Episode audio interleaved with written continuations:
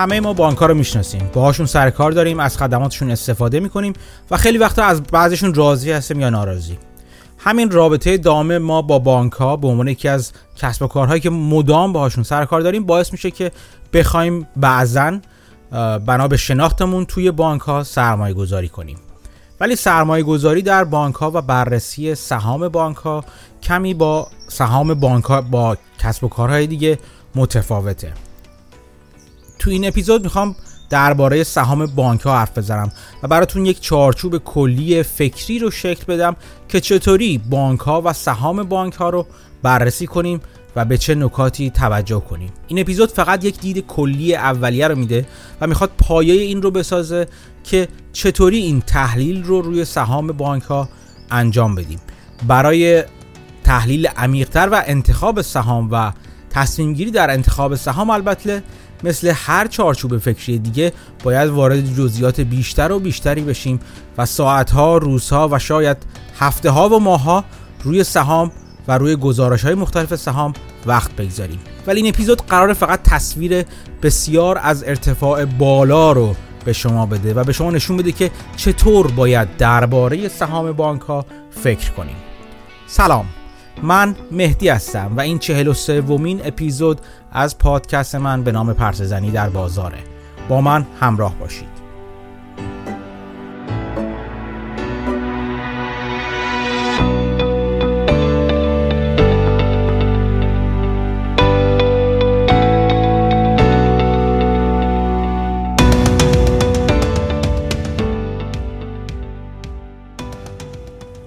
قبل از هر چیزی که وارد شروع بحث بشیم لازمه بگم حرفها و صحبت که می‌کنم عواملی که اینجا دارم مطرح می‌کنم راجع به بانک ها در مورد بانک های خارج از کشور مخصوصا بانک های آمریکای شمالیه. ولی حالا جلوتر که تو بحث بریم می‌بینید که شما می‌تونید خیلی راحت تقریبا و با حالا کمی کم و بیش و اینا به همه بانک های دنیا و شاید حتی بانک های ایران این عوامل رو در واقع این چارچوب فکری رو گسترش بدین و بتونید بر اساس نیازهای موضعی و منطقه‌ای خودتون به قول معروف این چارچوب فکری و انگولک رو تغییر بدید تا به اینکه به اون چیزی که لازمه برسید. خب بذاریم پس جلو بریم تا ببینیم این چارچوب فکری که باید در قالب اون به بانک ها فکر کنیم چیه. قبل از اینکه اصلا وارد همچین بحثی بشم بگم این روش به نظر من بسیار مفیدی هست که برای هر صنعتی که می‌خوایم راجبش سهام رو بررسی کنیم همینجوری الا بختکی به قول معروف نریم سراغ یک کسب و کار رو ببینیم که چیکار چجوری باید بررسیش کنیم.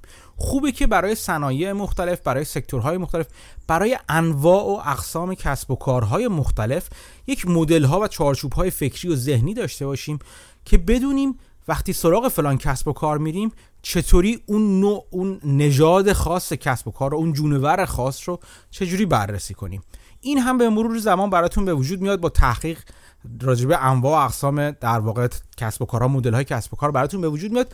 یعنی عجله نکنید ولی تو این راه یادگیری خوبه که از الان شروع کنیم به صورت سیستماتیک فکر کنیم راجبه اینکه چطوری باید کسب و کارهای مختلف رو بررسی کنیم. خب بریم سراغ بانک ها بانک ها مثل هر کسب و کار دیگه که اولین سراغشون میریم اولین سوالی که باید در موردشون بپرسیم اینه که این بانک ها چطوری پول در میارن؟ بانک این بانک ها چطور کار می‌کنن؟ این پولی که در میارن از کجا در میارن؟ این راهنمایی می‌کنه ما رو به یک مد... در واقع میشه گفت سه مدل اصلی بانک که هر کدوم به نحوه و روش مختلفی پول در میارن.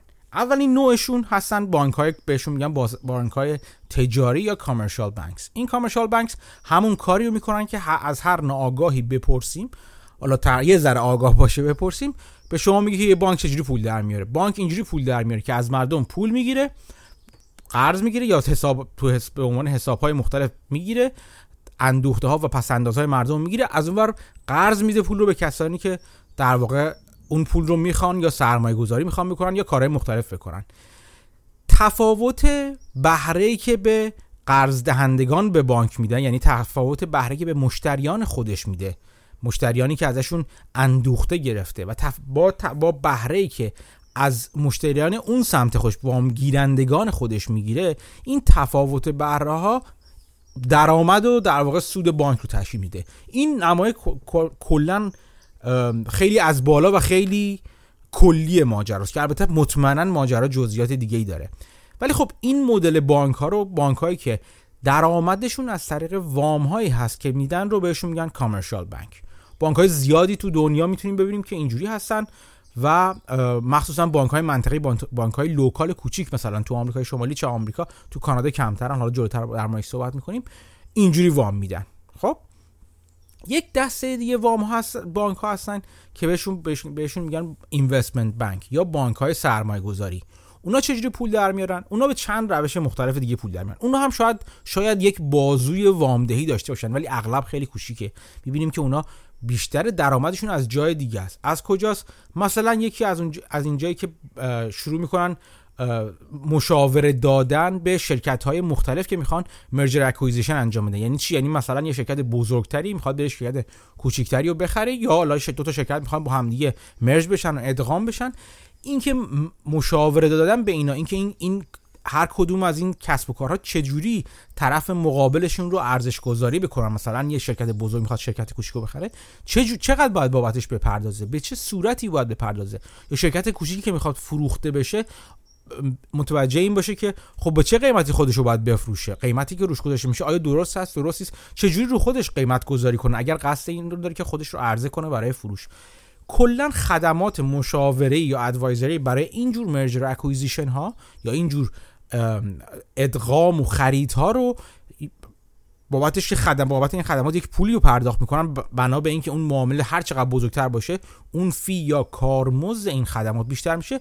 این این یکی از بخش های در واقع یکی از منابع درآمدی بانک های سرمایه گذاری یا investment bank یا IB اصطلاحا خیلی جاها می‌بینین که راجبشون میگن راجب investment bank ها هستش.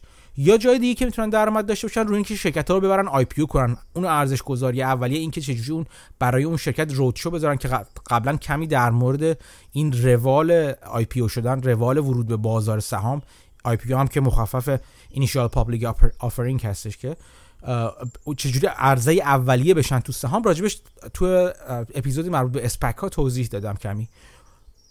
اون مجموعه کارها و خدماتی که این بانک ها به اون شرکت یا به اون کسب و کار یا به هر چی به اون شرکتی که می‌خواد بره وارد بازار سهام بشه و عرضه بکنه سهام خودش رو اون خدمات رو به اون میدن این مجموعه خدمات و کارمزدی که بابتش می‌گیرن که باز بستگی به اندازه شرکت خیلی عوامل دیگه داره این یه قسمت دیگه از درآمد این اینوستمنت بانکینگ ها رو بانک ها رو تشکیل میده. قسمت دیگه از درآمد این بانک های سرمایه گذاری بابت خدمات سرمایه گذاری هستش که به افراد سوپر پولدار و خیلی خیلی پولدار میدن یا به دفترهای خانوادگی کسانی که ثروت خانوادگی بزرگی دارن. این بزرگ که میگم چند صد میلیون دلار به بالا مثلا شما فرضش کنید. یا چند ده میلیون دلار به بالا حداقل. حالا بانک‌های کوچیک‌تر سرمایه گذاری براشون در واقع با توجه به اولویتاشون و اهدافشون اون سرمایه گذاری که انجام میدن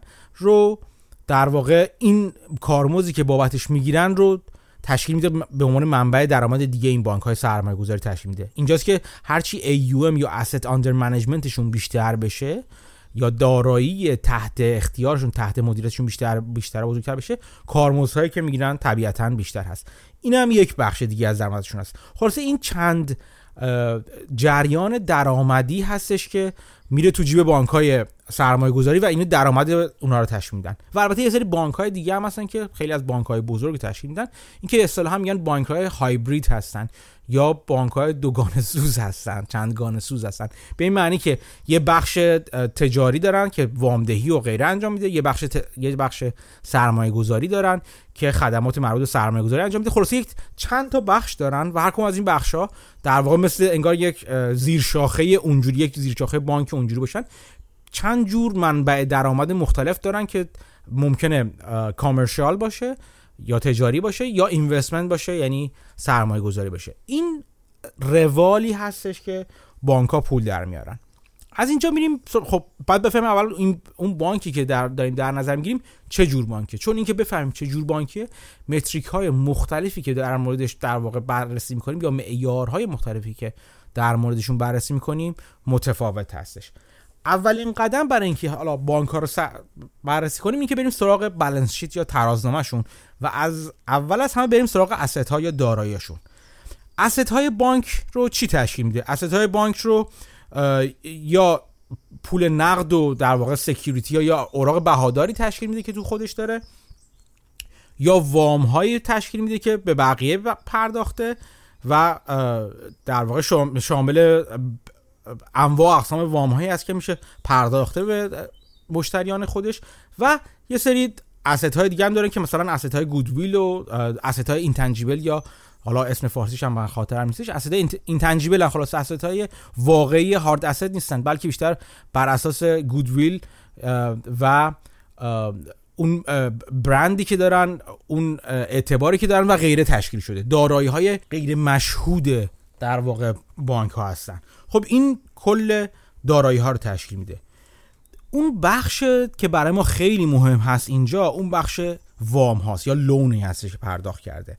و اون لون شامل چیا میشه؟ شامل یه اصطلاح میگن گراس لون میشه یا وام های غیر خالص به علاوه allowance for loan losses میشه. یعنی اون مقدار پول و ذخیره که بانک می‌ذاره کنار که برای اینکه در واقع جایگزین این باشه که مقداری از وام هایی که پرداخت کرده به, مشتریان مختلف بازگشت پیدا نکنن.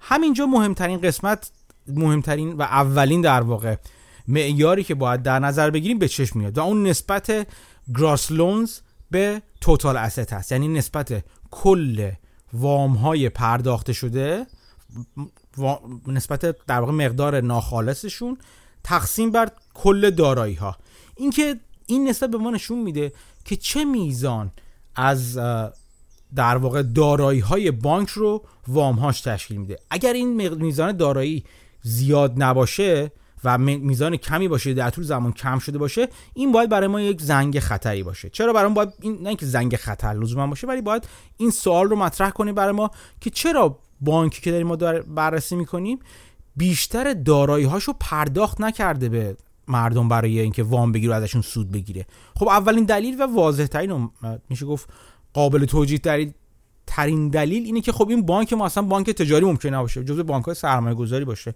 برای در طبیعیه. ولی اگر بانکمون بانک تجاری است و مدل کسب و کارش یا حداقل اون بازوی کسب و کارش چون اگه بازوهای مختلف هایبرید باشه بانک ما باید همین کار رو برای بخش های مختلفش انجام بدیم.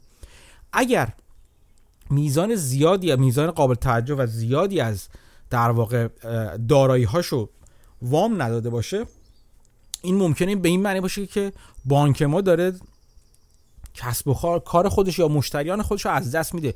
ممکنه رقبا دارن میان در واقع جاشو می‌گیرن و اونا دارن به مشتری ها وام میدن. این بانک ما دیگه نمی‌تونه وام بده. یا مشتری های خوبش رو از دست میده. یعنی اوضاع اقتصادی به به صورتی هست یا محیط اقتصادی محیط بازار به صورتی هستش که مشتری های با اعتبار مناسب پیدا نمی‌کنه بانک ما که بهشون وام بده.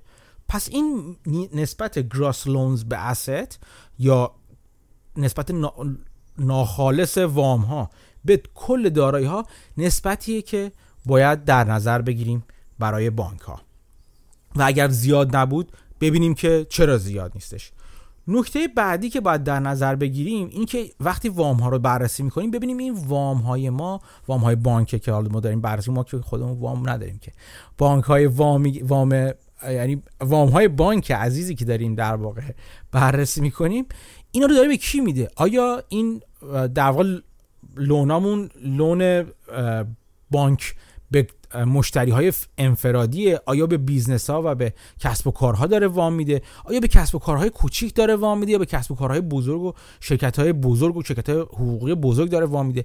این نکته نکته مهمی هستش. خیلی وقتا می‌بینین که چرا از این, این نکته نکته مهمی است مثلا می‌بینین که خیلی خوب این مشتریان ما مشتریان بانک ما بیشترشون مشتریان کسب و کارهای کوچیک هستن. بسیار خوب. قدم بعدی که ببینیم که چه جور کسب و کاری هستن. آیا مثلا کسب و کارهای ساخت و ساز هستن؟ آیا کسب و کارهای به قول معروف ام مثلا هستن؟ میگن که maintenance repair operation هستن. یعنی مثلا چه به به استارتاپ داره وام میده به شرکت های عملیاتی داره وام میده به کی داره وام میده؟ چه جور شرکتیه؟ چه جور مشتریانی داره؟ چرا مهمه؟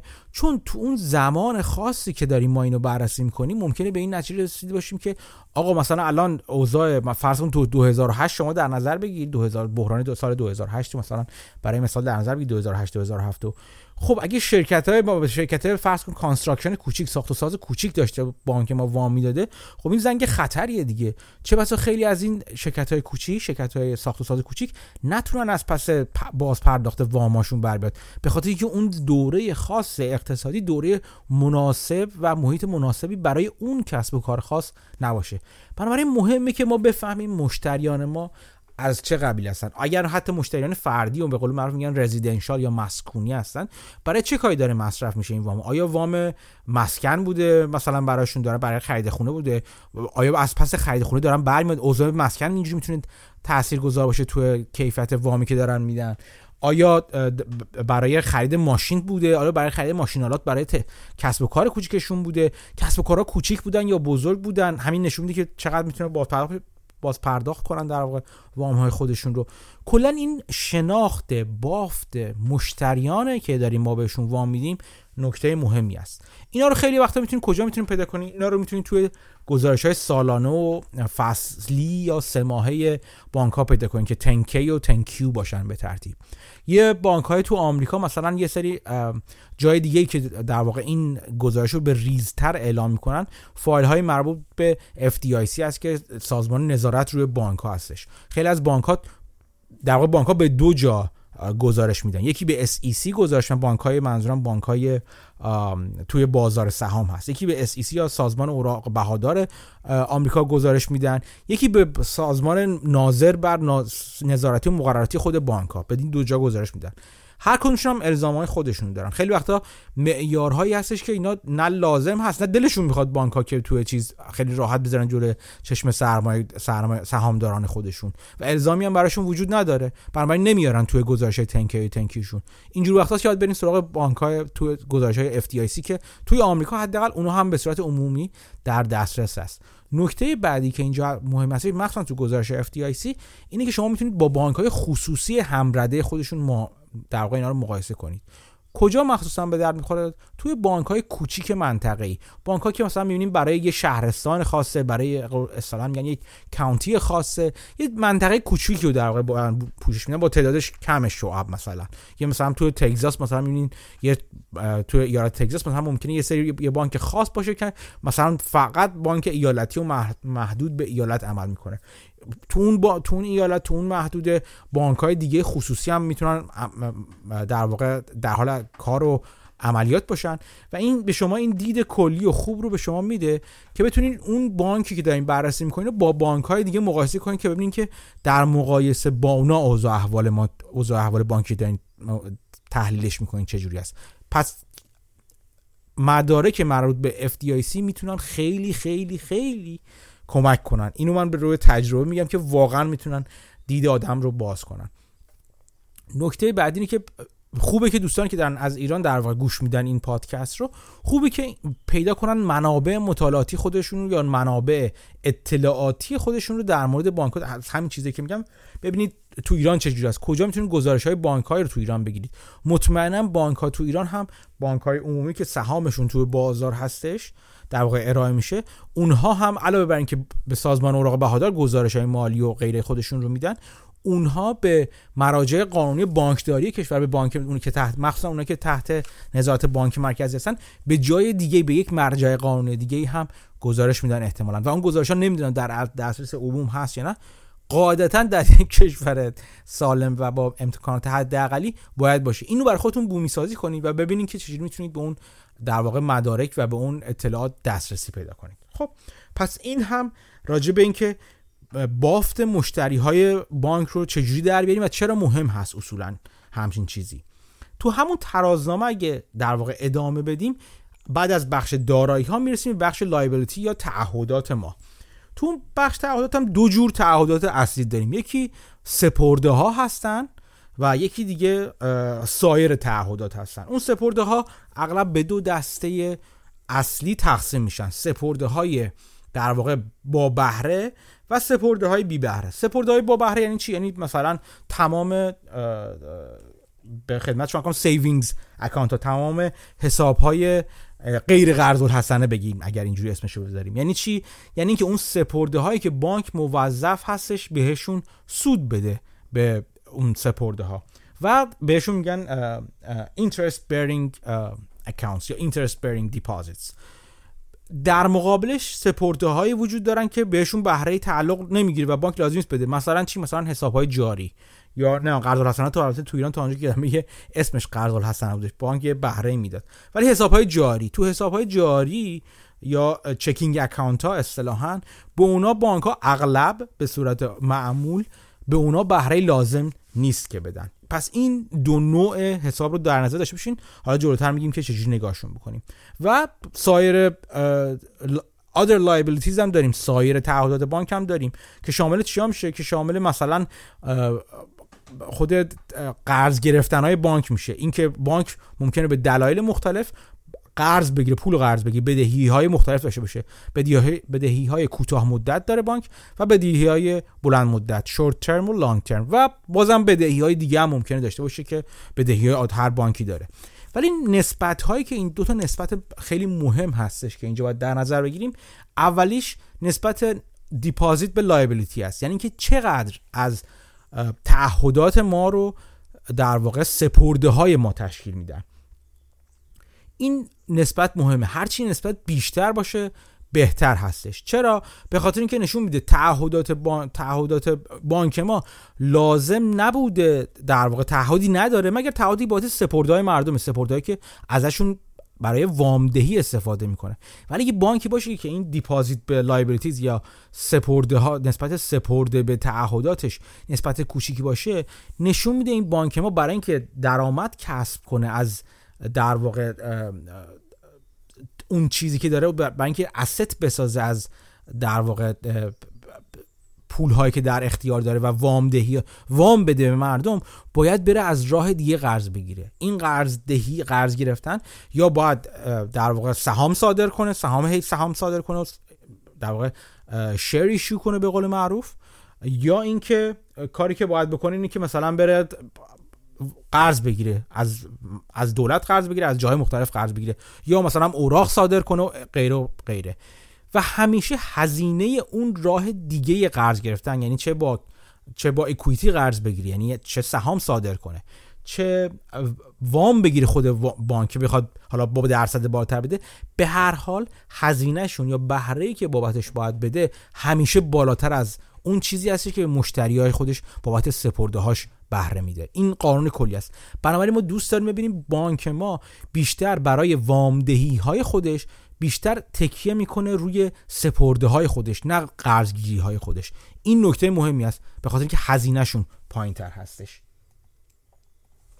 این یک نسبت بود. یه نسبت دیگه هم هستش که بیایم ببینیم از کل حالا deposit ها یا اون سپرده هایی که داریم چقدرشون non-interest bearing هستن یا الزام و اجباری بانک به پرداخت بهره بهشون نداره به کل بدهی ها. یعنی چی؟ یعنی اون بخش تو در واقع balance sheet ما توی بخش liability و deposit مون می‌تونیم بریم نگاه کنیم اون non-interest bear non-interest bearing deposit یا میزانی از سپرده های غیر سودده یعنی سود نمی‌خواد بانک بهشون بده رو تقسیم کنیم به کل سپرده این نسبت برعکس نسبت قبلی هرچی پایین تر باشه بهتره. خب بدیهی دیگه نشون میده از اون میزان سپرده هایی که بانک داره می‌گیری برای تو حساب خودش هرچی به نسبت کمتریشون به میزان کمترشون لازم باشه که سود پرداخت بکنه نشون میده بانک در واقع به اصطلاح خودمونی به پول مفت کمتری بیشتری در واقع دسترسی داره و این نسبت خوبی هرچی بتونه بانک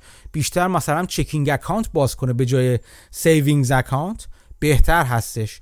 و در واقع جهتگیری های از این قبیل. این نسبت هم نسبت مهمی هستش. یعنی نسبت non-interest bearing deposit به کل deposit سپرده های غیر سودگیر اینجوری بگیم شاید بهتر باشه به کل سپرده ها این هم یه نسبت دیگه ای هستش که مهم هستش.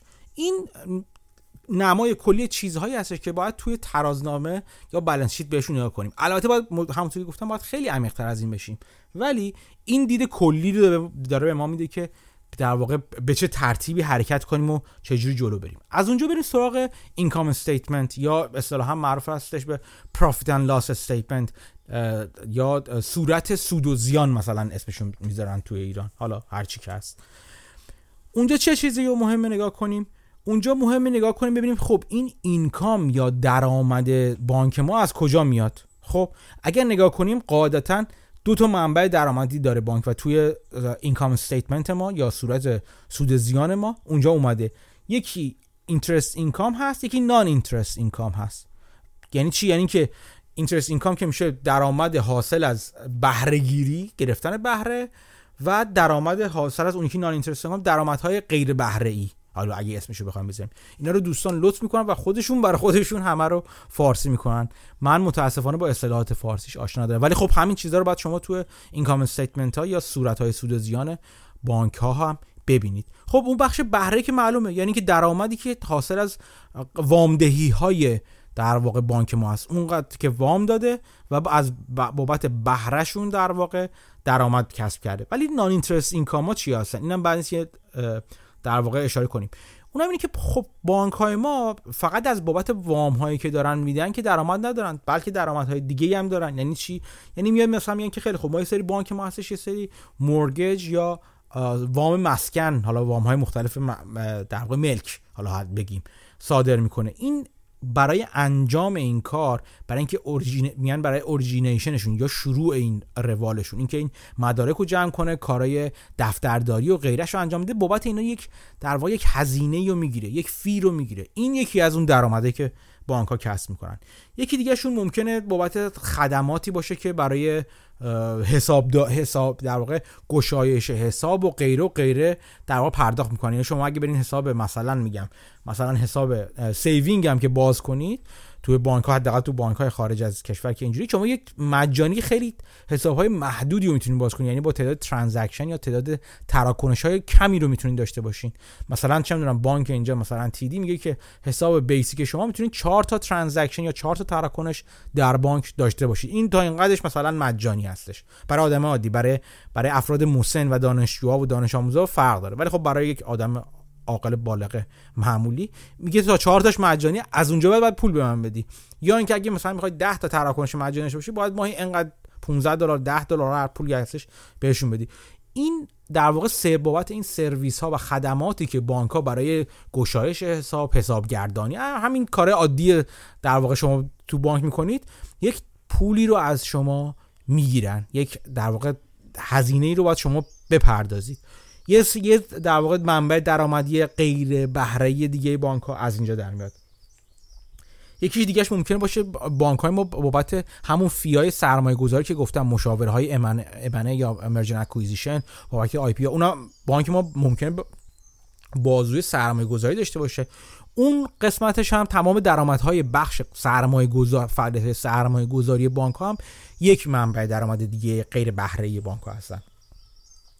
جای دیگهش ممکنه در واقع اصطلاحا معروف به payment processing fees یا اینکه شما مثلا همین که میرین کارت می‌کشین مثلا اینکه فلان بانک مثلا دستگاه کارت خون گذاشته فلان جا مثل ویزا و فلان. اگر بانک خاصی داشته باشه یا مثلا چه می‌دونم از این باجه های ATM غیر بانکی باشه مثلا برای غیر از توی خود بانک باشه از این جور داشته باشین با خود پردازهای فلان داشته باشین اینا یا مثلا انواع اقسام جایی که شما مثلا بابت هر کدوم از پرداختاشون یا پردازش این پرداخت ها بانک های فی و در واقع هزینه رو از مشتریان خودشون می‌گیرن.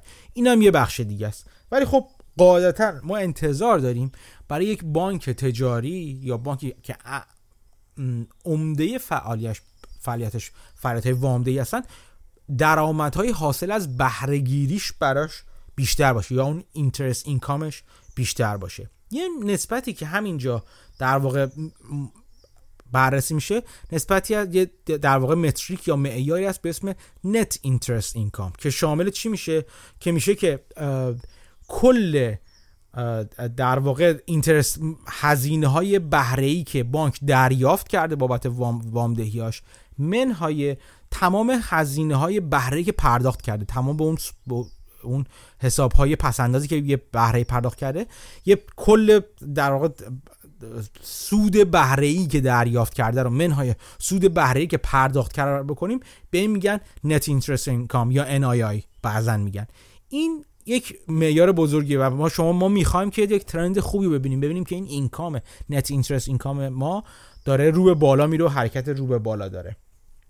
این هم معیار مهمی همینجا بد نیست بیایم بگیم که تو در واقع برای بانک های ما یک کاری که میان می‌کنن برای ارزش گذاریشون میان خیلی وقتا میان میگن که خب بانکو چجوری ارزش گذاری کنیم؟ تا اینجا ما دیدیم که چه نسبت هایی تو income statement و در واقع توی balance sheet ما چه نسبت ها و چه معیارهایی مهم هستش. میان میگن که خب خیلی وقتا میان میگن خب بانکو چجوری ارزش گذاری می‌کنن میگن که خب همه کسب و کار دیگر رو خیلی هاشون رو دیدیم که ما میرن سراغ P به E شون یعنی چی؟ میرن میگن که این P به E بانک ها نشون میده که ما چقدر داریم نشونی از والویشن بانک هاست یعنی چقدر داریم بابت اون E یا اون در واقع earning ما که همون net income یا سود خالص ما بشه درآمد خالص ما باشه چقدر داریم پول پرداخت می‌کنیم. خلاصه بابت اون آشی که می‌خوریم داریم چقدر میدیم. ها؟ این معیار ما بارها گفتیم که چرا معیار ناقصی است البته و چرا ممکنه P به E مثلا یه شرکتی در حال رشد P به E بالایی باشه و نمی‌تونیم با یه P به E پایین برای شرکتی در که در حال رشد نیستش مقایسه کنیم. ولی نکته مهم اینجاست که توی بانک ها با اینکه رشد بانک ها اونقدر زیاد نیست بانک ها خیلی کم میشه که بانک در حال رشد باشه مگه یک بانک جدیدی اومده باشه که تازه واسه باشه با یک خدمات خاصی ایجاد کرده باشه و داره توی منطقه پیشرفت می‌کنه میره بالا. ولی توی بانک عادی که چند ده ساله داره کار می‌کنه اغلب خیلی کم می‌بینیم که این بانک یه رشدی مثلا مثل رشد آمازون داشته باشه اینجوری پر در حال پرواز. بانک های در حال رشد بازم میگم وجود دارن به دلایل مختلف به خاطر نوع خدماتی که میدن و مشتری دارن جذب می‌کنن و دارن رشد می‌کنن شعبه هاشون زیاد می‌کنن. یا مثلا بانک هایی هستن که بانک آنلاین هستن دارن قسمت آنلاینشون رو گسترش میدن و هی مشتری می‌گیرن. این اینا همش رشد هستن. ولی یک بانک عادی اغلب رشد نمی‌کنه. اون به اون سرعت شدید. با این حال پی به ای بانک ها معیار خوبی نیستش برای اینکه ببینیم که بانک ما داره در واقع چقدر داریم بابتش پرداخت می‌کنیم و چه ارزش گذاری داره این بانک ما. یک نکته که مهم هستش اینکه اینجا بانک ها رو خیلی وقت میان بر اساس معیار price به book value میسنجن که یعنی قیمت به ارزش دفتری. ارزش دفتری چی؟ ارزش دفتری یعنی تمام asset هامون رو تمام دارایی هامون رو منهای تمام liability هامون کنیم. یا تمام تعهداتمون کنیم اون میشه book value قیمت کل کل بانک market capitalization کل بانک رو تقسیم بر اون کنیم. یا اگه برای هر در واقع سهم استفاده می‌کنیم همون بوک ولیو پر شیر یا ارزش دفتری هر سهم رو حساب کنیم که براش میایم تمام دارایی ها های تمام تعهدات و بدهی ها می‌کنیم تقسیم بر تعداد سهام می‌کنیم. این میشه بوک ولیو پر شیر قیمت رو تقسیم بر این می‌کنن یعنی پرایس پر بوک ولیو پر شیر می‌کنن و میگن که خب این نشون میده که ما چقدر داریم می‌کنیم. مثلا بانک ما هست الان یک و یک دهم price per book value per share شه مثلا. پس این مثلا بانک مثلا این بانک ارزون تر از بانکی هستش که P به book value ش price به book value ش برابر با مثلا یک و نیم هستش خب؟ ولی خب همینجا یه خورده بخوایم عمیق تر بشیم راه درستتر اینه که اولا بریم سراغ tangible ها یعنی اینکه اون دارایی های مشهود رو حساب کنیم. نه دارایی های نامشهود و اینکه بانک بانک برند داره یا مثلا مدام acquisition های گرون کرده یا خرید های بانک های دیگر رو به قیمت گرونتر خریده این خیلی به نظر من ممکنه معیار خوبی نباشه. یعنی باید بیایم بهتره که بریم سراغ نسبت price به tangible book value یا قیمت تقسیم بر ارزش دفتری مشهود که برای محاسبه ارزش دفتری مشهود میگم tangible asset یا دارایی های مشهود رو مشهود رو منهای در واقع به خدمت شما عرض کنم که بدهی ها و تعهدات می‌کنیم. همینجا اینا میگم که تقریبا برابر که معلوم است که توی ترازنامه ترازنامه عادی در واقع اون تنجیبل بوک ولیو ما یا اصلا بوک ولیو ما تقریبا برابر برابر اکویتی سهامداران است. اکویتی است که سهامداران دست خودشون دارن. چون مجموع در واقع اگه asset ها رو در نظر بگیریم asset ها برابر میشن با liabilities به علاوه shareholder equity این میشه مجموعه میشه اصلا یعنی به خاطر این بهش میگن ترازنامه دیگه. میگن دارایی ها برابر مجموع تعهدات به علاوه equity shareholderها equity سهامداران هستش. حالا اگر از asset ها یا از دارایی هامون بیایم اون تعهدات رو کم کنیم اون چیزی که باقی میمونه equity shareholderها یا equity و میز ارزش سهامی هستش که سهامدارا دستشون وجود داره. خب پس این هم یه معیار هستش. ولی باز هم این نسبت P به B P به B یا P به TB که tangible book value باشه باز هم معیار خوبی نیست چرا که نشون میده که خب این بانک ما چقدر پول توش چقدر در واقع توش دارایی وجود داره دارایی خالص وجود داره. نشون نمیده که این بانک ما داره از نظر عملیاتی چجوری کار می‌کنه. برای اینکه بفهمیم بانک ما از نظر عملیاتی داره چجوری کار می‌کنه نیاز داریم که یک لایه بریم جلوتر. و بریم سراغ این که ببینیم قدرت پول در آوردن بانک ما از کجا میاد. چقدر خوب پول در میاره. در واقع این تو این قدم بعدی و عمیقتر ما میریم سراغ این که ببینیم earning power در واقع بانکمون رو یا قدرت سوددهی بانکمون رو چجوری بتونیم بسنجیم. این نکته مهمی هستش. برای اینکه بریم سراغ این کار باید یه قدم بریم جلوتر. با من همراه بمونید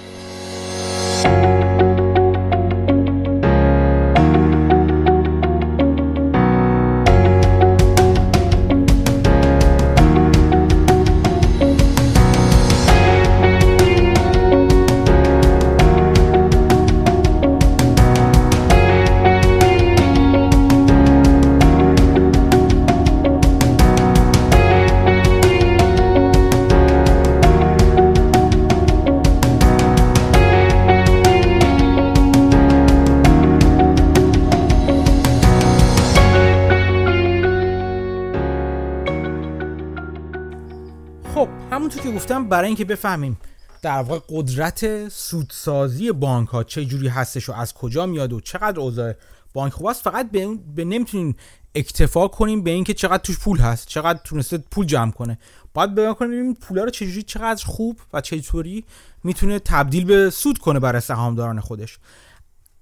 اسم دیگه که برای earning power یا در واقع قدرت سودسازی می‌ذارن هستش چی؟ ریترن آن اکویتی یعنی بازگشت روی اکویتی است. در واقع داره اینو میگه که این سهامداران ما این اکویتی که دارن این سهمی که دارن توی بانک ما به ازای اون سهمشون چقدر می‌تونن در واقع چقدر تونسته بانک براشون پول بسازه. خب؟ این خب مثلت ساده شما می‌تونید خیلی راحت برید توی در واقع از تقسیم دو تا در واقع معیار توی income statement و بالانس دست بیارین. کافیه از توی income statement یا حساب سودوزیان به قول فارسی ها فارسی زبانان عزیز net income یا سود خالص رو در بیارید و تقسیم کنیم به total shareholder equity یا تمام اون equity یا ببینم فارسی equity رو چی ترجمه کردن. ارزش سهام سهامداران. اینو از توی balance sheet در میارین. اینو تقسیم کنین یعنی net income رو تقسیم بر total shareholder equity کنین این قاعدتا بهتره که عددی باشه بالاتر از ده درصد. خب؟ این ده درصد هم که از کجا اومده و اینا رو بحثش مفصله. خیلی در واقع چیزی از شبیه اون cap rate که توی سرمایه گذاری مسکن میگن. میگن که انتظار میره که بانک های ما ROE یا ریترن آن اکویتیشون برابر ده درصد باشه حداقل. بانکداری ما میصرفه که اینقدر کار کنه ده درصد کار کنه. این از کجا میاد؟ این از همون در واقع اگه بخوایم یه قدم بریم عقبتر و بشکافیم بریم عقبتر ریشه تر بررسی کنیم از همون اکویتی ریسک پریمیوم میاد. اینکه یک سهام بانک ما با توجه به اینکه بانک هستش در واقع چقدر ما احتیاج داریم به ما سود بده تا برامون معنیدار باشه توی سرمایه گذاری کنیم. خب پس این ROE یا return on equity اولین نسبت ریشه ای راجع به قدرت سودسازی بانک ها هستش که ما می‌خوایم در واقع بررسیش کنیم و انتظار داریم بالاتر از ده درصد باشه.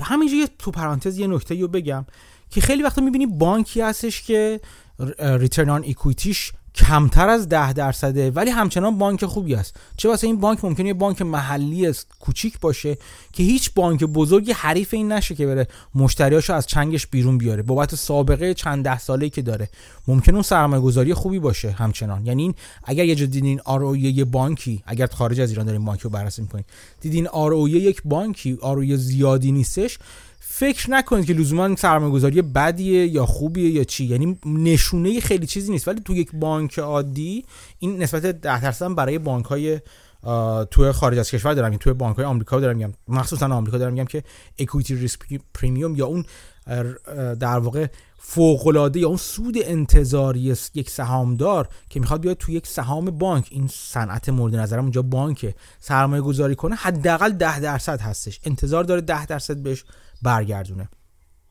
و نکته دیگه نکته مهم دیگه اینه که یه وقتایی هم می‌بینید که اگه یه بانکی به صورت عجیب و غریب این آرویش بالا هستش چه بسا نشون میده که بانک داره حرکت ریسکی می‌کنه. یعنی اینکه اون سودی که داره می‌سازه دلیلش این هستش که بانک داره بسیار داره پر ریسک توی وام دهیاش عمل می‌کنه.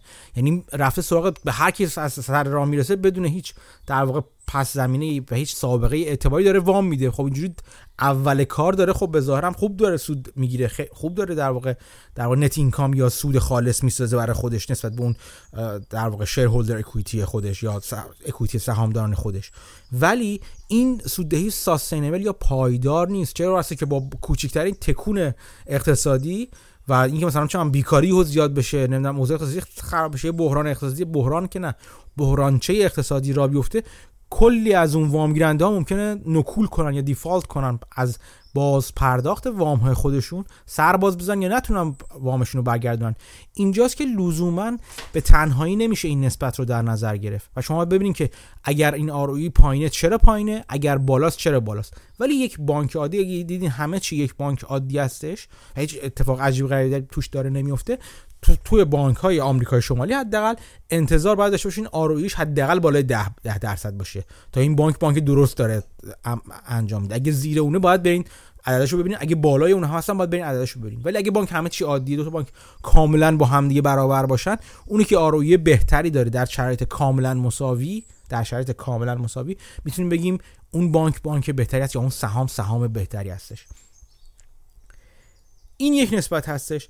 یک نسبت دیگه که برای همین قدرت پولسازی یا توان پولسازی یا اینکه بانک داره چجوری سودسازی می‌کنه باید در نظر بگیریم نسبتی است که معروف است به net interest margin یا حاشیه سود بهره خالص. این چی هستش؟ این نسبت برابر با کل net interest ما هستش یعنی کل بهره که بهره خالصی که بانک ما داره در واقع دریافت می‌کنه.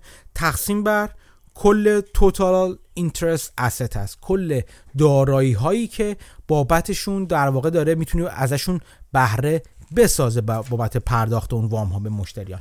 این نسبت هم نسبت مهمی است و انتظار داریم که ما اگر محاسبش کنیم بالای 3 درصد باشه. این نسبت رو هم به خاطر داشته باشید. نسبت بسیار بسیار مهم بعدی که باید مقایسه کنیم در مورد بانک ها و در واقع بررسی کنیم نسبت مشهوری است به اسم efficiency ratio. این افیشنسی ریشیو رو خیلی از بانک ها شما اگه تو گزارش های سالانه و فصلی خودشون برید نگاه کنید این نسبت رو رسما و خیلی رک میگن و روش باید در واقع در واقع مانور بدن یا مانور میدن یا نمیدن یا هرچی این نسبت چی هستش؟ این نسبت برابر با کل هزینه های غیر بهره ای هست یعنی کل هزینه هایی که بانک می‌کنه دو جور هزینه می‌کنه دیگه. یا interest expense داره یعنی هزینه که بابت بهره دهی به حساب هایی که سپرده هاش داره سپرده که من سپرده گذاشتن توی بانک داره پرداخت می‌کنه به, به داره به هر صورت پرداخت می‌کنه و یه سری هستن در واقع non-interest expense هستن یعنی هزینه هایی که بانک داره می‌کنه و بابت پرداخت بهره نیستن بلکه بابت کارهای دفتری هستن اجاره شعب هستن خدمات بانک خدمات کامپیوتری که ممکنه از شرکت پرداخت آنلاین یا از شرکت IT خود IT که مشاورشون بگیرن بابت حقوقایی که پرداخت می‌کنه بابت بابت آب و برقشه بابت اجاره هایی که گفتم پرداخت همه هزینه هایی که غیر از بهره که به مشتریان خودش داره میده به در واقع سپرده گذاران خودش داره میده. این یک یک عددی است که این میشه non-interest expense یا هزینه های غیر بهرهش اینو میان میگن تقسیم باید بکنیم به کل درآمد net revenue ما که net revenue درآمد خالصمون اگه در واقع بخوام ترجمهش کنم که میشه کل درآمدمون منهای loss provisions یا اون میزانی از پول که بانک کنار می‌ذاره برای در واقع ذخیره آخرت خودش. آخرت که میگم نه ذخیره این که اگر یه سری از واماش باز پرداخت نشدن بتونه در واقع جایگزین کنه بابتش ضرر ضرر اونا رو در واقع جبران کنه.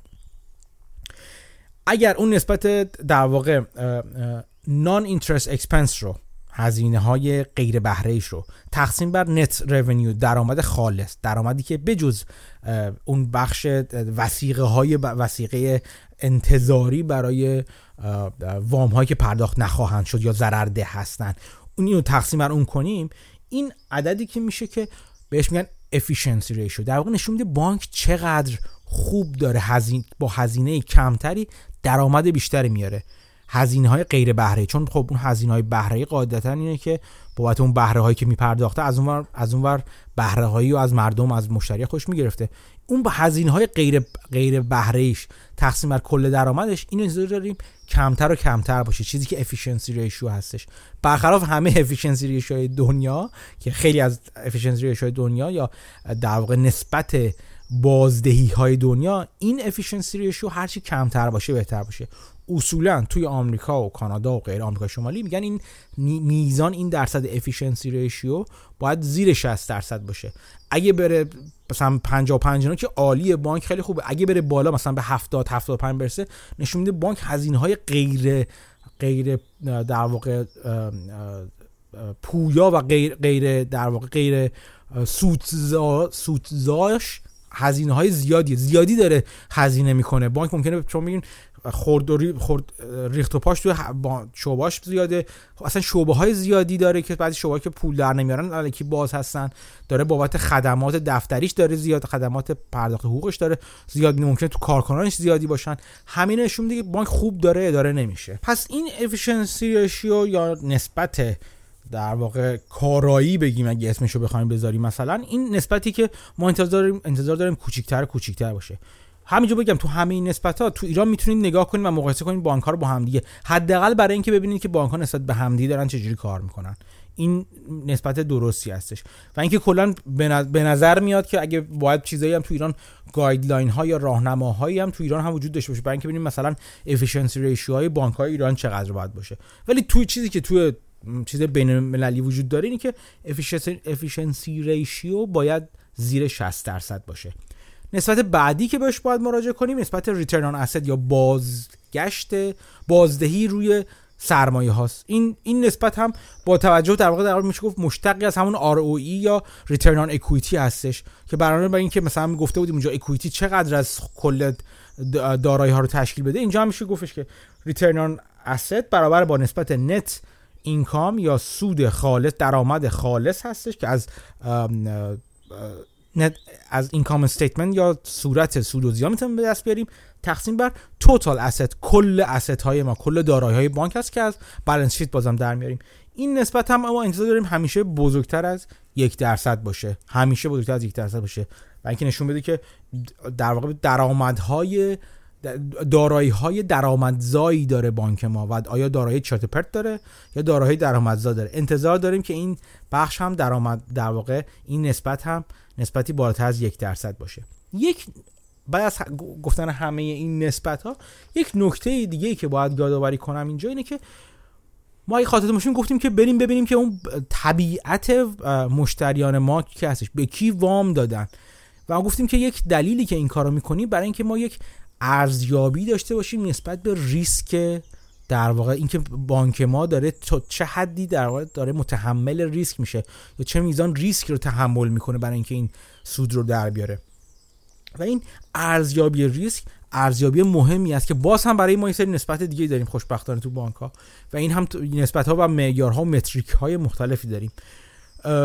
ولی خب مهمترین نسبت در واقع نسبتش از اینجا شروع میشه. مهمترین نسبتی که باید در نظر بگیریم اینی که نسبت اصلا میایم میگیم که ما اولا که اسست به اکویتیمون چقدر باید باشه که میایم میگیم که خیلی خب کل دارایی هامون تقسیم بر اکویتیمون یا اون در واقع سهم سهامداری که بانک ما چقدر از سودش رو داره از بابت سپرده ها وامگیری ها و وام دهی ها در واقع درآمد در از از توی اونا داره کار می‌کنه و چه مقدارش از اکویتی در واقع سهامداران از چه مقدار داره تکیه می‌کنه رو پول آورده سهامداران خوش ما اینجا داریم بیشتر درآمد بیشتر دارایی های بانک دارایی های باشه که از سپرده سهام سرمایه گذاران و سپرده گذارانش باشه. این اولین چیزی که ببینیم که این بانک ما asset به اکویتیش باید ده یا بیشتر باشه. این نکته مهمی هستش نکته بعدی که باید در واقع بهش حساب برسیم این هسته که خب از این asset های ما که گفتیم قسمت عمدهش رو loan ها و یا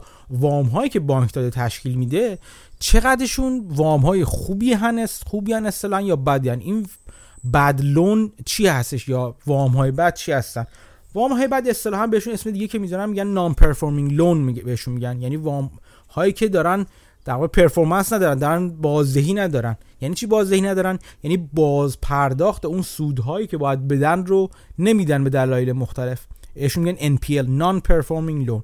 اینجا هستش که میگن میگن که یک نسبتی می‌گیرن به non-perform نسبت non-performing loan به کل loan یعنی اینکه total loans میگن. کل loan چیه؟ total loans یا نسبت وام های بد ما به کل وام های ما.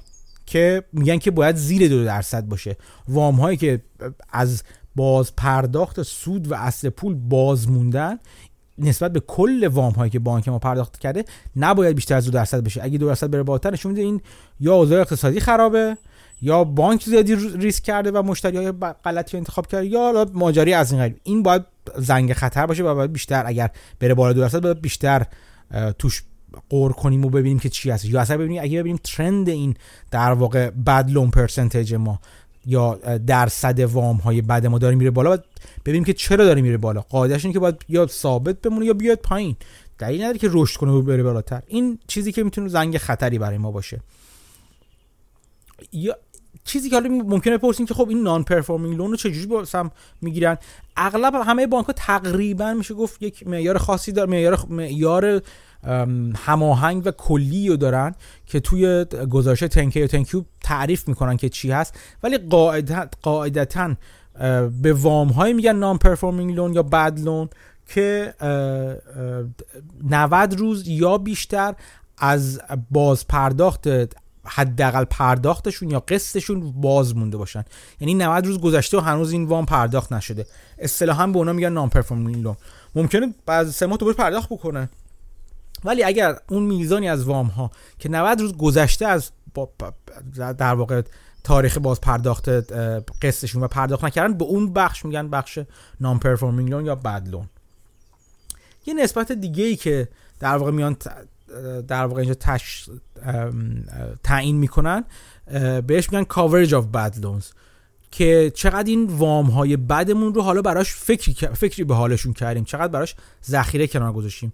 که اصطلاحا میان میگن که allowance allowance for bad loans یا اون میزان پولی که گفتم بانک برین تو تو در واقع اینکام استیتمنتش نگاه کنیم اونجا درد شده. اون میزان پولی که بانک کنار گذاشته به عنوان ذخیره برای اینکه در واقع جایگزین اون وام های بدی باشه که پرداخت کرد وام هایی که باشه که امیدی بهشون نمیره یا تاخیر دارن یا هرچی این الوانس و این میزان ذخیره رو تقسیم بر کل در واقع کل وام هایی که بعد وام های بدمون باشن بکنیم اون میزان درصد پوشش دهنده این وام ها رو داره به ما نشون میده. نشون میده ما چقدر به حال چقدر از اون بد لون های بالقوه چقدر بر برای اون وام های بد بالقوه فکری به حالشون کردیم و براشون ذخیره داریم یا اندوخته داریم که در واقع جایگزینشون کنیم یا براشون کنار گذاشتیم. و چقدر فرض کردیم چقدر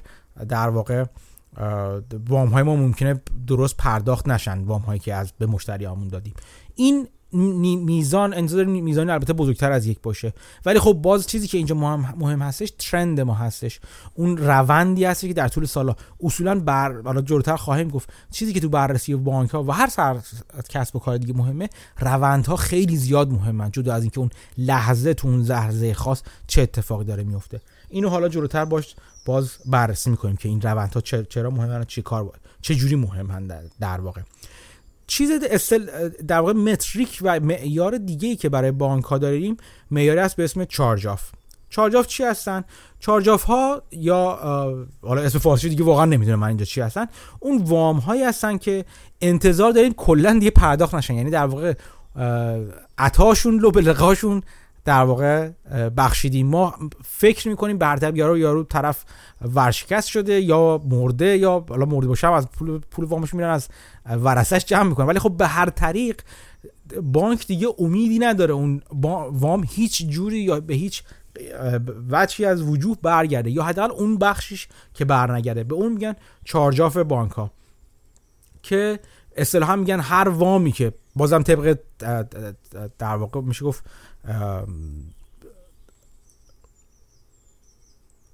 قراردادی که با هم دارن اصطلاحا میگن که هر وامی که بیشتر از 6 ماه گذشته باشه از باز پرداخت و نکول کرده باشه یا delinquent باشه یا عقب افتاده باشه اینو جزء charge حساب می‌کنن تو بانک ها یعنی روال عمومی این هست مگه اینکه حالا روال چیز خاصی باشه. یعنی اگه 6 ماه گذشت و پرداخت نشد اینو باید از از اون موقع حساب کنیم که آقا این پول دیگه بر نمیگرده خلاصه. اینو بهش میگن charge-off خب البته بستگی از اینجا نسبت که در میاد net charge-off rate هستش که میگن کل این net charge-off rate مون کل این charge-off هامون یا این وام هایی که دیگه بر نمیگردن تقسیم بر کل وام هامون چون چقدر وام هستش این رو باید ببینیم که چقدر هستش و چجوری داره روندش مهمتر از همه روندش چجوری داره طی میشه. بالا میره پایین میاد چجوری اصلا به کوارترهای گذشته سالهای گذشته. این نوع این نسبت مخصوصا برای اون مؤسسات مالی که کارت اعتباری دارن اصطلاحا میگن نان سکیور دت دارن یا وام هایی دادن که هیچ جور وسیقه پشت سرشون نیست از مشتریان نگرفتن این نسبت مهمی است نسبت طلایی هستش.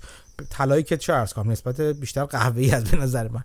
به خاطر اینکه هیچ جور وسیقه هم ندادن بابتش نگرفتن از مشتری. ها این یه رفته که رفته. پول بر نمیگرده. که البته خیلی وقتا این این در واقع این قسمت از بدهی ها رو همونطور که حالا قبلا هم تو تو بحث دیروز در واقع فکر می‌کنم با امیر صحبت کردیم تو اون گفتگوی چت صوتی صحبت کردیم. این بخشی هست که میره دست شهرخرا مثلا. خب؟ این این اون بخشی هست که بانک هیچ جوری دیگه دستش بهش نمی‌رسه ظاهرا و میاد با قیمت مثلا چم یک به ده میفروشه به یکی دیگه و فقط یه ذره از یک ده, ده درصد پولش رو زنده می‌کنه. باقیش به عهده اون شهرخراست که برن پول رو زنده کنن. ولی این این نسبت نسبت خطرناکی. اگه زیاد بشه زنگ خطر بسیار جدی هست که نشون میده بانک ما ممکنه تو دردسر افتاده باشه.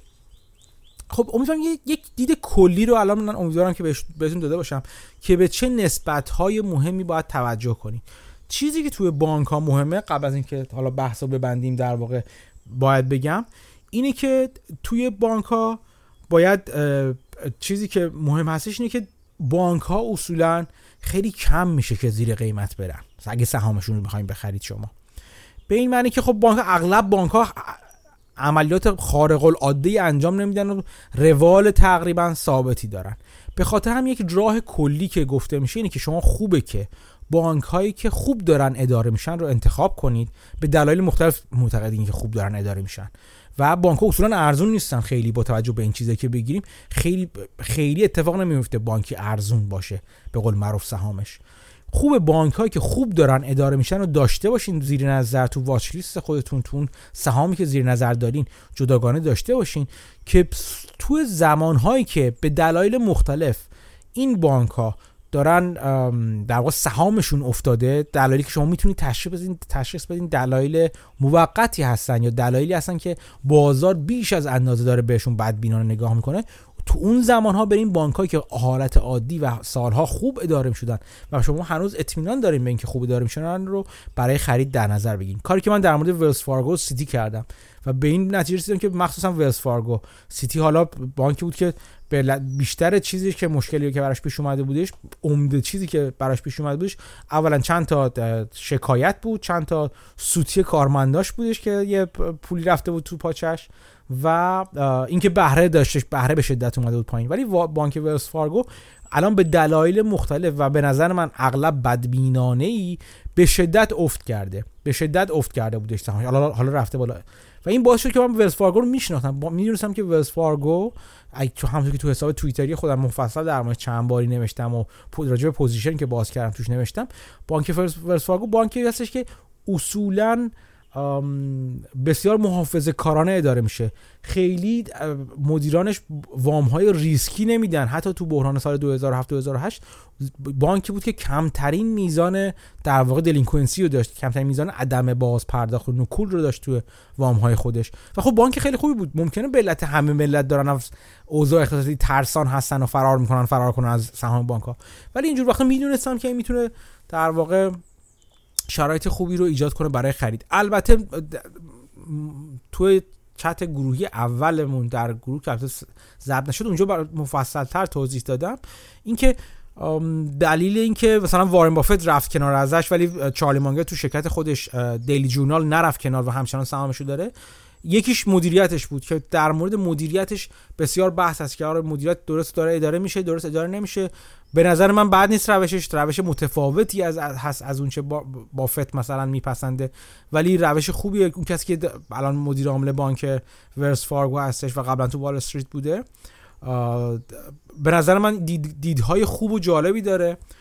نکته بعدی در مورد رسوایی های داخل ولز فارگو بودش چون بعضی از کارمندان ولز فارگو برای اینکه در واقع پاداش بیشتری بگیرن اومده بودن برای مشتری بدون اجازه مشتری حساب بانکی باز کردن که حالا نه که لزوما هزینه از مشتری ها صرف بشه لزوما و هزینه کنن براش ولی خب همین حساب باز کردن های بدون اجازه خب خیلی کار در واقع غیر اخلاقی و زشت و ناپسندی هستش دیگه. و این باعث شده بشه که سهام بانک بفته و خاصه می‌خوام بگم که یک بانکی بود بانک خوب اداره میشه قاعدتا. به جز اون زمان خاص که بعد اداره شده بود در یک در یک مقطع کاری خاص و در یک مورد خاص. بانکی است که خوب و محافظه کارانه داره میشه مشتریش خوب انتقام میشن مشتریش اغلب بهش وفادار هستن و خیلی چیز خوبی دیگه. حالا جاش اینجا نیست در مورد ورسفاگو بخوام خیلی عمیق بشم. ولی بانکی بود که خوب بود از نظر من. یا اونقدر که دنیا فکر می‌کرد یا سهام دارا فکر می‌کردم بد نبود. ولی سهامش خیلی کتک خورده بودش تو بازار بورس. و من اون موقع سرمایه گذاری کردم و خب خوب خیلی هم خوب جواب داد. یعنی اون موقع من position م رو options اش بستم چون نمی‌خواستم خیلی هم ریسک کنم و از طرفی می‌خواستم با کوچکترین حرکت سهام به بالا سود زیادی کنم که همچنان هم شد. می‌خواستم از لورج استفاده کنم یا اهرم کنم position خودم رو. و خب این اتفاق افتاد. یعنی دید بازار برگشت همین رو نشون کنین ولز فارگو از عمر خودش از تو مارس تو ماه مارس سهامش خیلی اومده بالاتر خیلی پیشرفت کرده. و این من بازار خیلی بدبینانه داره به این نگاه می‌کنه و به مقدار در طول زمان طولانی تری داره بدبینانه نگاه می‌کنه. و خب همه این روزه که خوندم برای این بود.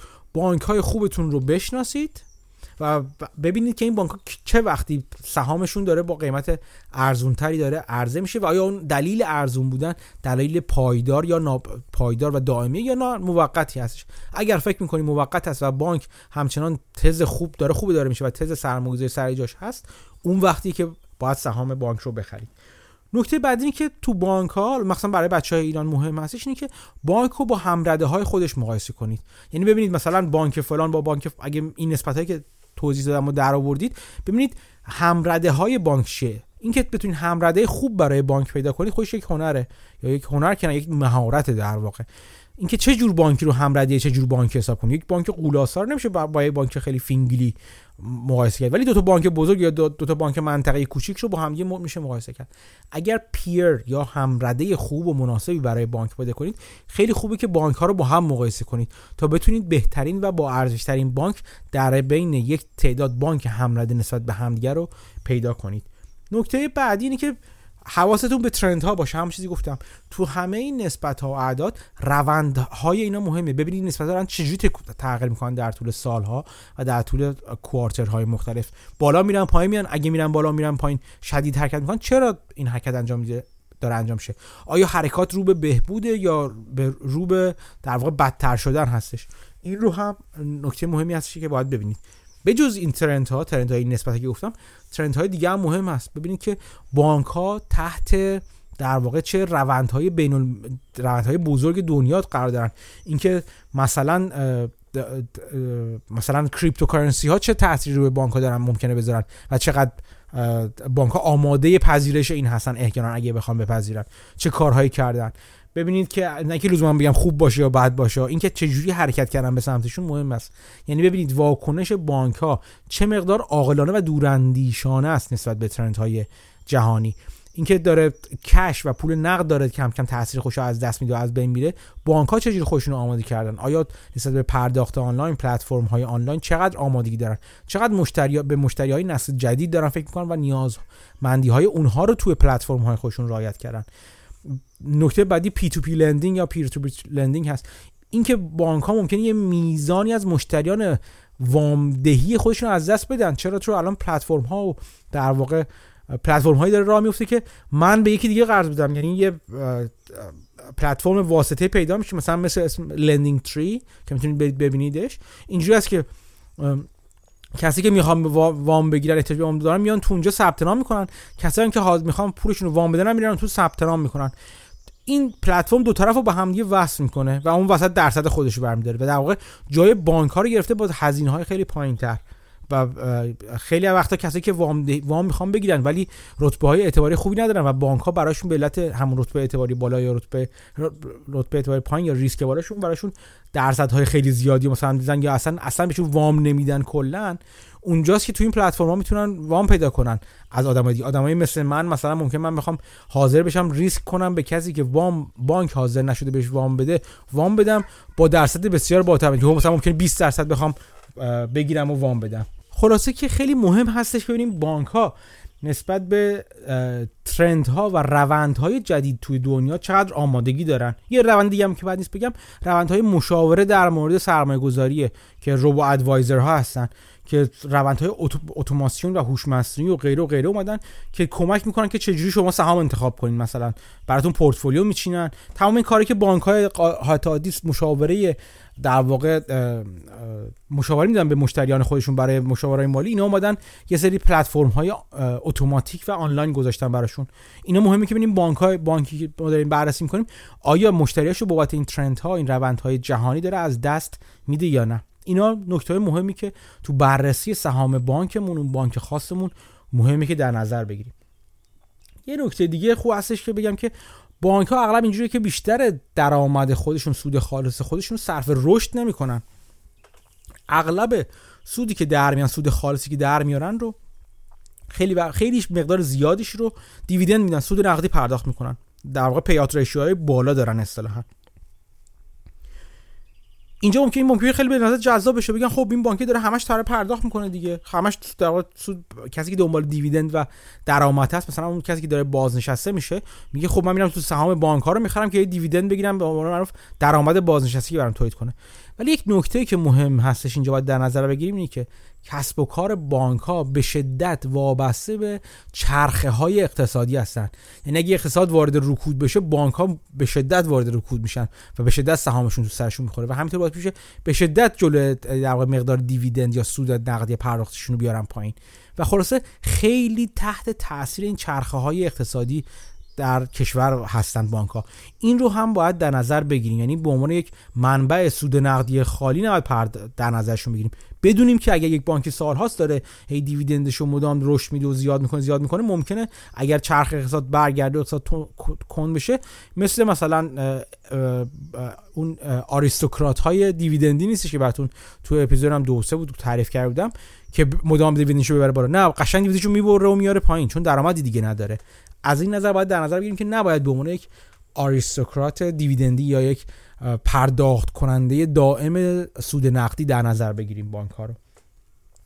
نکته نهایی که می‌خوام بهش اشاره کنم بانک های منطقه‌ای و بانک های بزرگ هست توی کشوری مثال من در مورد آمریکا و کانادا میگم توی ایران هم شما دوستان بهتر اگه می‌دونن بهتر در موردش بگم به من منم بیشتر بدونم. یه سری بانک های بزرگ داریم مثلا توی کانادا مثلا بانک TD داریم بانک رویال بانک داریم بانک نام BMO داریم اسکوشیا داریم CIBC داریم مثلا 5 تا بانک بزرگ داریم مثلا. تو آمریکا هم همینطور مثلا ولز فارگو JPM و چند تا بانک بزرگ داریم. چیزی که تو کانادا کمتره و تو آمریکا بیشتره بانک های کوچیک منطقی است بانک های شهرستانی است یا ببینید تو یه ایالت یه بانک ایالتی داریم استیت بانک یا حتی کانتی بانک یعنی بانک واقعا شهرستان کوچولوه. چهار تا شعبه بیشتر نداره کل بانک چهار تا شعبه بیشتر نداره. این تفاوت ها مهم هستش و خیلی وقتا شما بهتره که اینو باید در نظر بگیرید که بانک هرچی بزرگتر باشه اینکه شاخه بانک هیبرید تری باشه امکانش بیشتر است و اصلا هیبرید هستن. یعنی چی؟ اگه یادتون میاد هیبرید یعنی که هم بانک تجاری باشه هم بانک اینوستمنت یا سرمایه گذاری باشه و خلاصه چند جور منبع درآمدی کاملا متفاوت داره.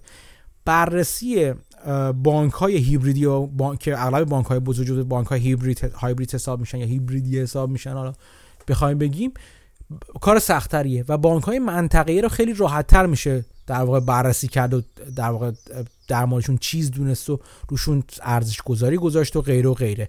این نکته مهمی هستش به خاطر اینکه خب باید پی اینو به تنتون بمانید که بانک بزرگ بانک پیچیده تری هستش. و خب راجبش خیلی میشه بیشتر خوند و بیشتر یاد گرفتش. البته این خوبی رو هم داره.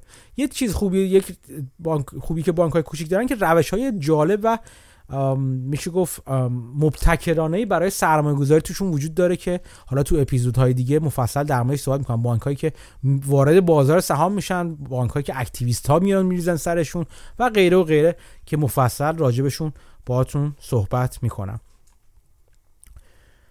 یک چند دقیقه دیگه با هم همراه باشید من بحث در واقع بحث بانک تقریبا تمام شد. اون چارچوب فکری شدم. چند دقیقه با من همراه باشید تا در واقع اپیزود با هم دیگه ببندیم و ازتون خدافزی کنم.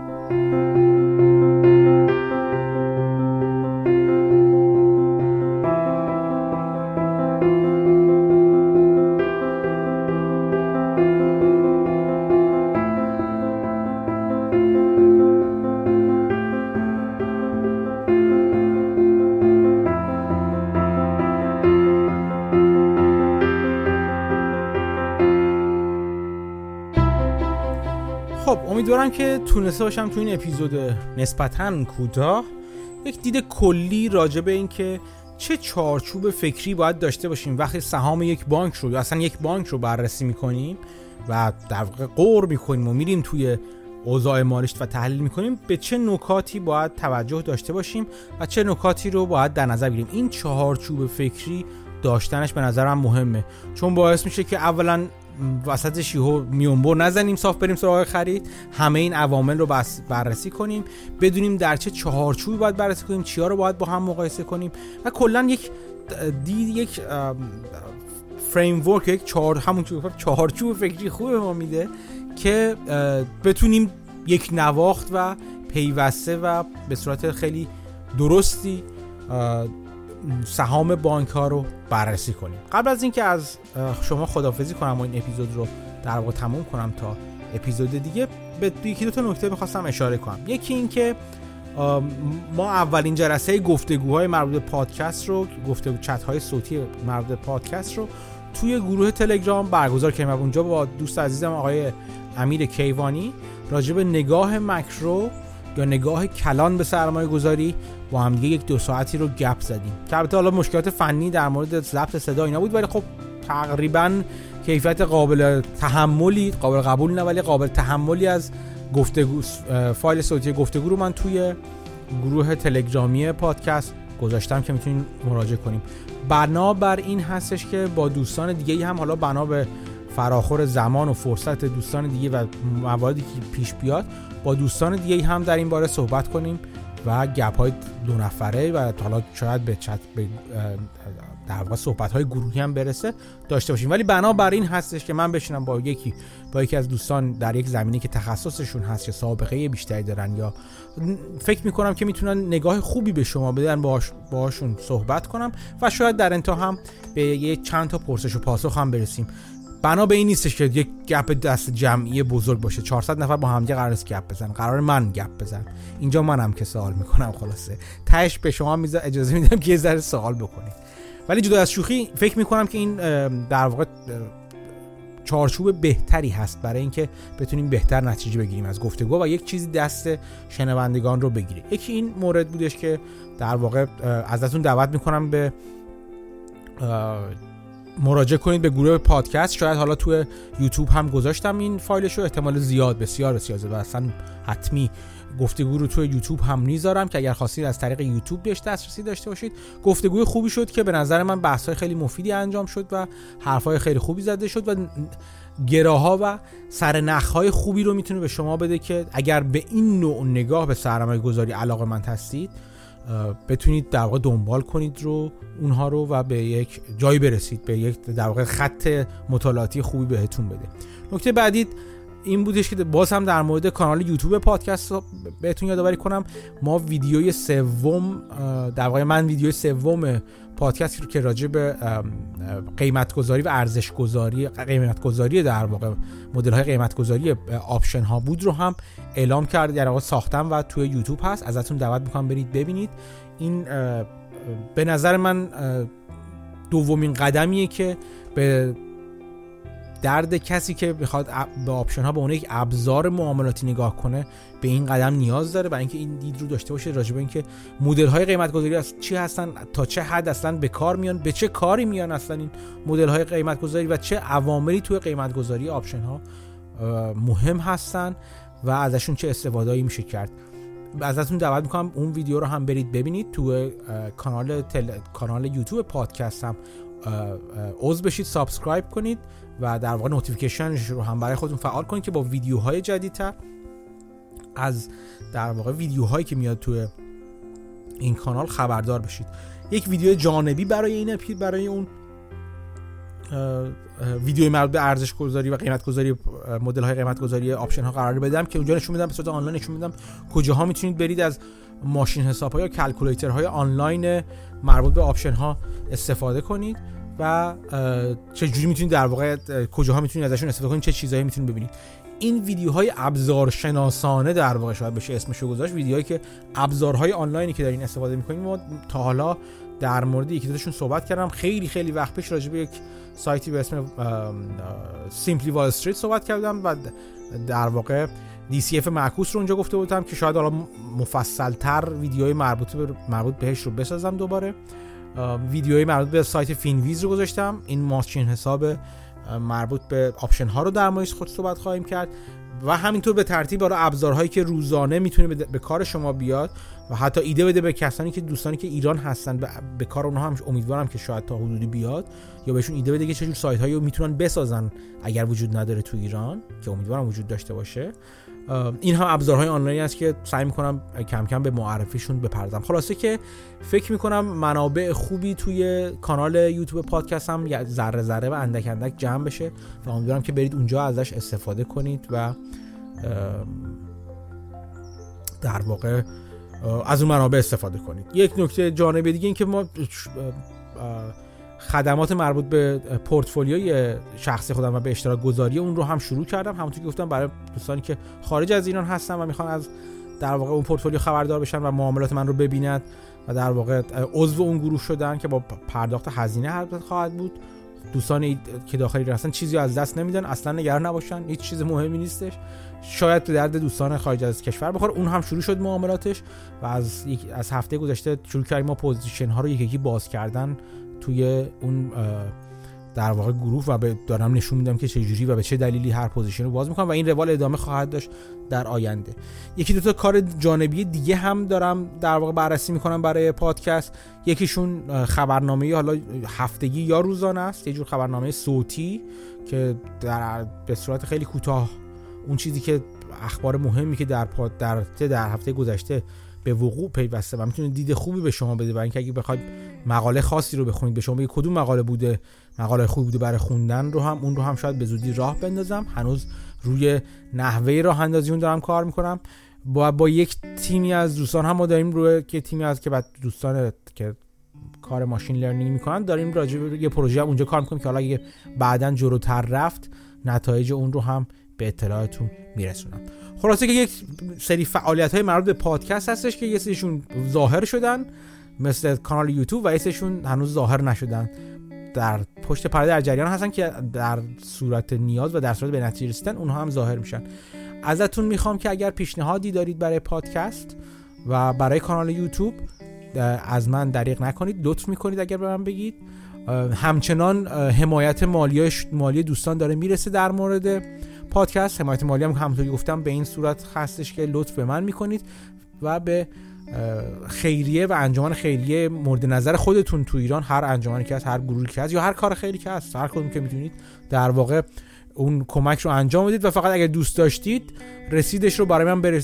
بر من بفرستید چون بنای من هست این هستش که در انتهای فصل دوم همونطور که در فصل اول این کار کردم معادل تمام کمک هایی که شما دوستان در واقع به خیری های مورد نظرتون کردیم. من هم معادل همون میزان رو کمک کنم به خیری هایی که حالا خودم دوست دارم. و گفته بودم اگر دوست داشتین شما هم کمک کنید. خیری هایی که مورد نظر من هستن و میپسندمشون یکی ما انجمن محک هستش که کمک می‌کنم خیریه محک هست که کمک می‌کنم. یکی انجمن در واقع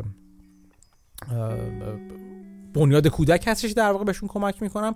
و یکی هم پناهگاه حیوانات وفا هست که برای حیوانات در واقع پناهگاه حیوانات هستش که خیلی دوست دارم من بهشون کمک کنم و علاقه دارم. از شما هم دعوت می‌کنم به این خیریه ها یا خیلی هایی که مورد علاقه خودتون هست هر چی که دو خودتون دوست دارید اگر خواستید کمک کنید به حساب حمایت از پادکست. اگر دوست داشتید با من هم به اشتراک بذارید اون در واقع کمکی کردید که من هم معادل همونها در انتهای فصل دوم پادکست هم به این خیلی ها کمک خواهم کرد. بازم ازتون متشکرم که کار در کار خیر هم در واقع دست به آستین بالا می‌زنید و کمک می‌کنید. همون توصیه همیشگی هر قسمت پادکست. تا قسمت بعدی پادکست تا هفته تا دو هفته آینده در واقع که با هم دیگه صحبت کنیم بخونید فکر کنید بپرسید از خودتون و از بقیه و فکر کنید مطالعه کنید مراقب خودتون و اطرافیانتون باشید و خدا نگهدار.